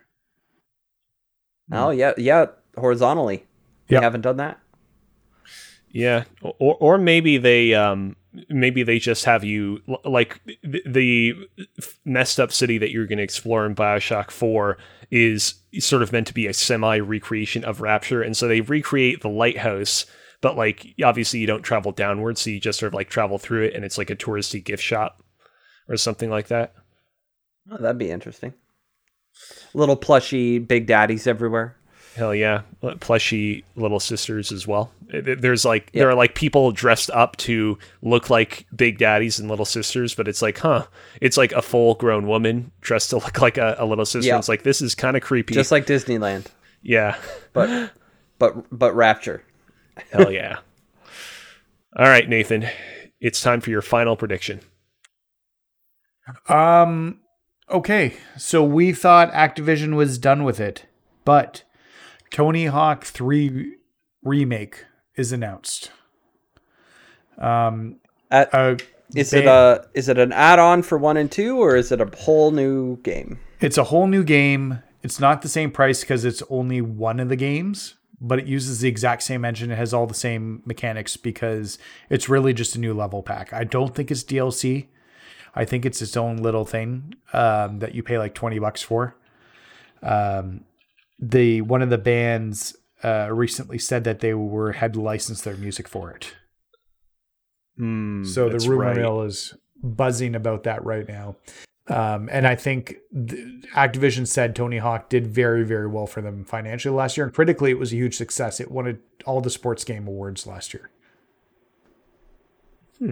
So, I mean, I, ho- I hope for you that you're correct. I hope that that franchise doesn't just go to waste again after rising so suddenly and so greatly out of the ashes. They fixed it. Like, I still don't understand why they moved the studio to Blizzard. To like, they're working on Diablo 2, so maybe I do understand that to a point. But Yeah. because they're doing the remake for Diablo 2, but they've got something in that studio's passionate about Tony Hawk. Why not let them redo four or three or Thug, or let them make something new that's good? I don't Hmm. know. All right then. Well, uh, with all of our individual personalized predictions out of the way, uh, let's head into the final segment of the show, which is going to be our rapid fire predictions. So, the way this is going to work is very simple. I'm going to reveal uh, a certain event that may or may not happen at E3, and we are going to say yes or no. And then, based on that, at a later date after E3, we will tabulate uh, how many points each of us will earn based on how many of us voted yes or no for each rapid fire prediction. All right, are we ready good. for the first rapid fire prediction to be unveiled? Sure. Let's see it. All right. Will Halo Infinite impress? Yes. Number one. AJ Yes. says yes. Nathan, yes or no? As a recent Xbox user, I want to say yes, but I'm still going to say no. They've got a huge hurdle to overcome. And if they change Craig, people are going to be mad. See, what I'm thinking is that I feel like it will, like to go back uh, to your earlier prediction, AJ, of Starfield whelming everyone. I feel like Halo Infinite will more likely whelm everyone than it will overwhelm or underwhelm. But you know what? I'm going to be saucy. I'm going to go ahead and I'm going to say yes. I, I, I'm gonna I, I- I'm gonna play in the danger zone today. For the record, right. I want to be Ron there. Um, because I'd like to. Well, I'll play Halo with you with y'all regardless. But I want to be excited as the new Xbox owner. But I just worry. Hmm. All right then. Okay, rapid fire prediction number two. Drum roll, please. I, I I got Nvidia broadcast on. It won't work. Oh dear. Yeah, same. Will here. we see Ken Levine's new game?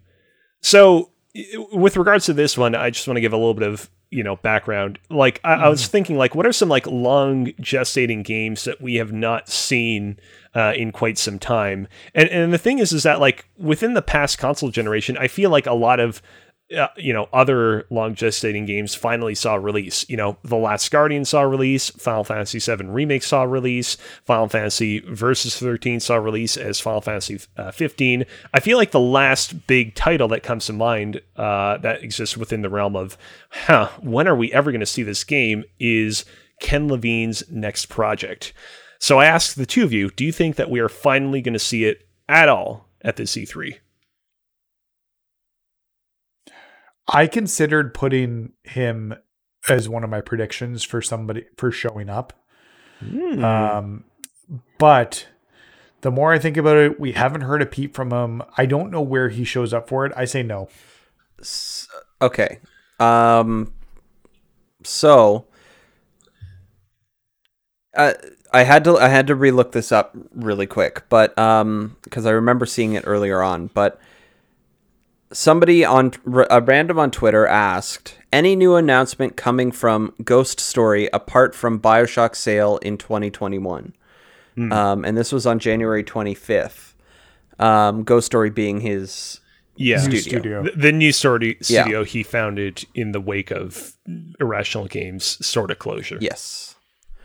Um, and he responded, non zero chance, but no promises. Oh, maybe.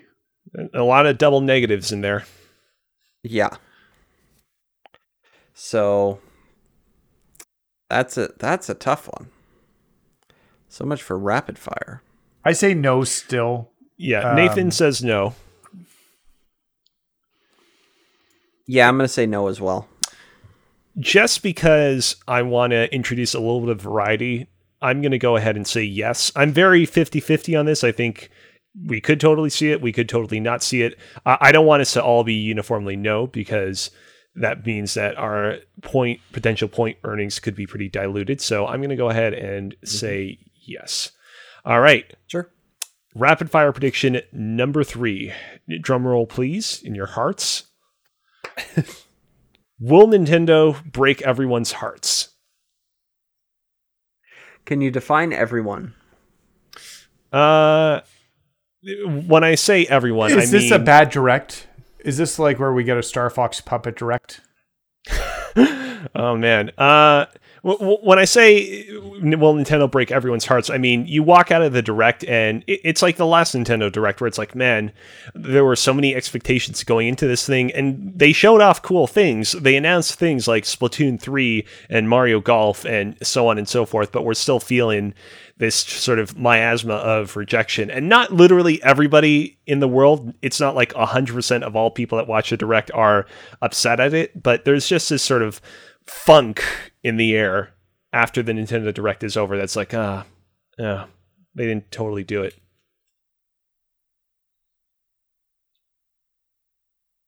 Hmm.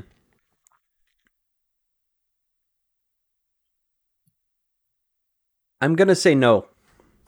The last No. one was a disappointment. I don't think they do it two times in a row. I Okay. I'm gonna say no as well in this situation because I have a seeking suspicion they'll be showing Breath of the Wild 2 or whatever the Breath of the hmm. Wild sequel is, and that's enough to make people happy. Hmm. Hmm. you know what might dilute each of our points uh, but i'm going to go ahead and say no as well i I think that they they know that they have to Oh, pull whoops. all the stops oh oh dear Nathan dis- oh, there he Nathan, is. there back, he is camera back on. There you go. Apologies. not a problem Click a button. Yep. Yep. it happens. All right. Rapid fire prediction number four. Let's do this.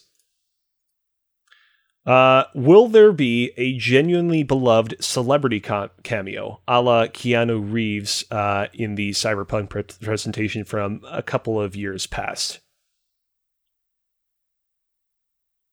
Obviously, I'm gonna. s you know, um, celebrities are no stranger to E3. You see celebrities Mm-hmm. get shown off in E3 press conferences all the time, but it's very, I would say, uncommon that a Keanu Reeves like moment happens where everybody's like, all right, here we go. We are totally down to see this guy be on stage and, you know, talk about how much he loves video games or she loves video games or they love video games. No. Uh, uh, yeah, I'm gonna say because I'm sure the majority of these cameos are going, if they happen at all are gonna be generic, just not well produced, like f- phone video vlog. Hey, Yeah. what Xbox fans? What up? It's me. you know what? It, I'm gonna I'm gonna say no. Unless See- you know, unless Zac Efron gets high at uh, an EA event again or some shit, Um, yeah. who can say? I, I'm thinking something very similar, and part of the reason is because there won't be crowds. That Keanu Yeah. thing worked because the crowd cheered for him, and Yeah. you remember the interactions. Like, what was Yep. it? Somebody yelled, "You're breathtaking," and he's like, "No, you're And breathtaking." he said, "You're breathtaking." Yeah, That's why that moment went viral, and there will be no crowd to play off of. And you're right about mm. like there will be these shot at home on your cell phones or like a webcam, and won't have the people are gonna do dumb things. It might become a meme, but it won't be like the. It won't be Keanu level memedom. Yeah, see you, you know your your points about there being a lack of uh, a crowd is uh, very very fair but but because this is an entirely you know digital event because they you know now have the excuse of being like oh we can you know have this one celebrity call in they don't have to come in in person i feel like someone's going to get something real real crazy and that will up the viral potentiality meter, if that makes any sense. So I'm going to go ahead and say a tentative yes. All right. Second to last uh, rapid fire prediction. Let's go. Kojima? Hideo Kojima uh, has undoubtedly been working on something new since the release of Death Stranding. And not too long ago, there was some scuttlebutt of, hey, could this guy even potentially be doing something with Microsoft? And I was very relieved when neither of you brought up the potential of him doing something at Microsoft's press conference because I want to ask two I, of you now. I almost did. Do we think that we see Kojima in some capacity at this E3, either at Microsoft's press conference or another press conference. Yes. AJ says yes. It's probably time for him to show something off because he likes to show trailers and he likes to get those reactions. He, he likes to do it like years in advance. Yeah. So, yeah, I say he's somewhere. Um, I don't know if it's Microsoft. I know there's a lot of rumors there. Um, the the current thing about Phil putting stuff behind him that hints at future things is gonna like him having that Kojima statue there was very on the nose and a little too obvious because a lot of that stuff he hints at people don't realize till way after the fact. Mm. Mm-hmm. Uh, because it's not that noticeable, and then you go back later and you figure it out. And I felt like that statue was very on the nose for having mm. that there. Even now, I saw a picture of him with uh, three people the other day at dinner, and Seattle was in the background. They're like, "Oh, Microsoft's next game's in Seattle," or something. N- yeah, mm. not quite, but okay. Yeah. I'm going to go ahead and say no, not because I want to be different from the two of you, but because I just feel like this upcoming E3 press conference that Microsoft is going to be pulling off already seems like it has quite a bit lined up for it. And I feel like if they're going to show off whatever they're working on with Kojima next, they might want to push it to a slightly later date. I think we still could see that Kojima do something, announce something with Microsoft later on in this year, but they would want to do it maybe at a slightly later date to give it room to breathe on its own. That's my yeah. th- Fangold prediction right there. All right. Finally, our last rapid fire prediction of the evening before we wrap up. Drum roll, please, in your hearts. Valve! Exclamation point, question mark, exclamation point, question mark.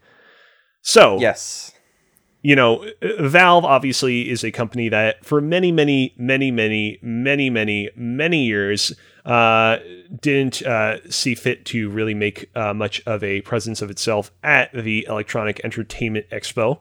Uh, however, with the recent release of Half Life Alyx uh, and with Valve pledging, hey, we're back in the games, uh, this game is going to be one of many, the possibility of Valve being at E3 is now like actually something serious to consider. AJ, you're saying yes, we will see Valve at E3. Yeah, um I think there's going to be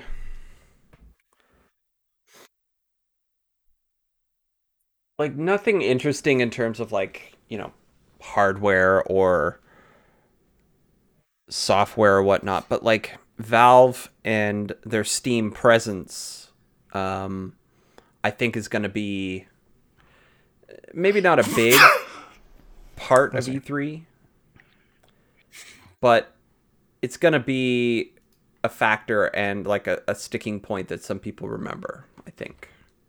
What are they going to show? Uh, not Half Life 3. Hmm. But I, I mean, know. that's yeah. I, I, feel like Valve not showing off Half Life Three is like a pretty yeah. That's a pretty safe prediction. Yeah. W- whether they come or not. Nathan, how are you feeling? Yeah, Valve. Um, they're planning that little portable device, which is supposed to be something similar to the Switch, right? Yeah, I've not really looked into that a whole lot, to be honest. You know what? No, I made a bold prediction at one point that the Epic Game Store would be on the PS5, and that failed. Um, hmm. No, you've been burned ever since. No, all right then. No. Uh, you know what? I'm going to go ahead and I'm going to say no. I think Valve is, you know, much more of a uh, player now than they were in years past. And I do think we are going to see Valve make more appearances here, there, including at E3 like events. But I think this E3, Valve at least is going to forego. But I don't think it's entirely off the table. I, I would put my, if I had to kind of like measure out my feelings on the matter, I would say that I'm like 70% against the idea of them coming and 30% uh, for the idea of them being at E3. Uh, but ultimately, 70 is greater than 30, so my cast is going to be no. All right, then. Well, I very, very much look forward to checking out some of these predictions after this upcoming E3. It certainly is going to be uh, a lot of fun. I-, I, look forward especially to seeing Mitch and uh, Alex Ballant laugh at some of our uh, more uh, elaborate foibles, which, you know, undoubtedly are going to happen. Of yep. course. All right, then. Well, uh, without further ado, uh, I believe that we have naturally round down to the end of this particular episode of Press YYZ. Uh, thank you to everybody for tuning in to uh, this installment of your beloved Canadian gaming podcast. Uh, don't forget that, of course, you can check out new episodes of our show uh, live uh, every Wednesdays at 8 p.m. Eastern Standard Time here on twitch.tv slash pressyz. Uh, you can check out episodes after the fact on our YouTube channel. Uh, and, of course, you can check out our podcasts in audio form on Apple Podcasts or whatever podcast service of choice you so prefer. Uh, you can also check out at pressyz on Twitter to stay up to date on when we go live and join us on Discord at invite.gg slash pressyz to keep the conversation going. Uh, next week's topic of the show is Influx. Uh, Final Fantasy VII Remake Intergrade is on the horizon, and we want to do uh, something or other surrounding that game. Uh, but exactly what form that will take uh, remains to be seen. So please look forward to the next episode of Press YZ. We assure you that no matter what it's going to be about, it is going to be great. Until then, thank you for playing.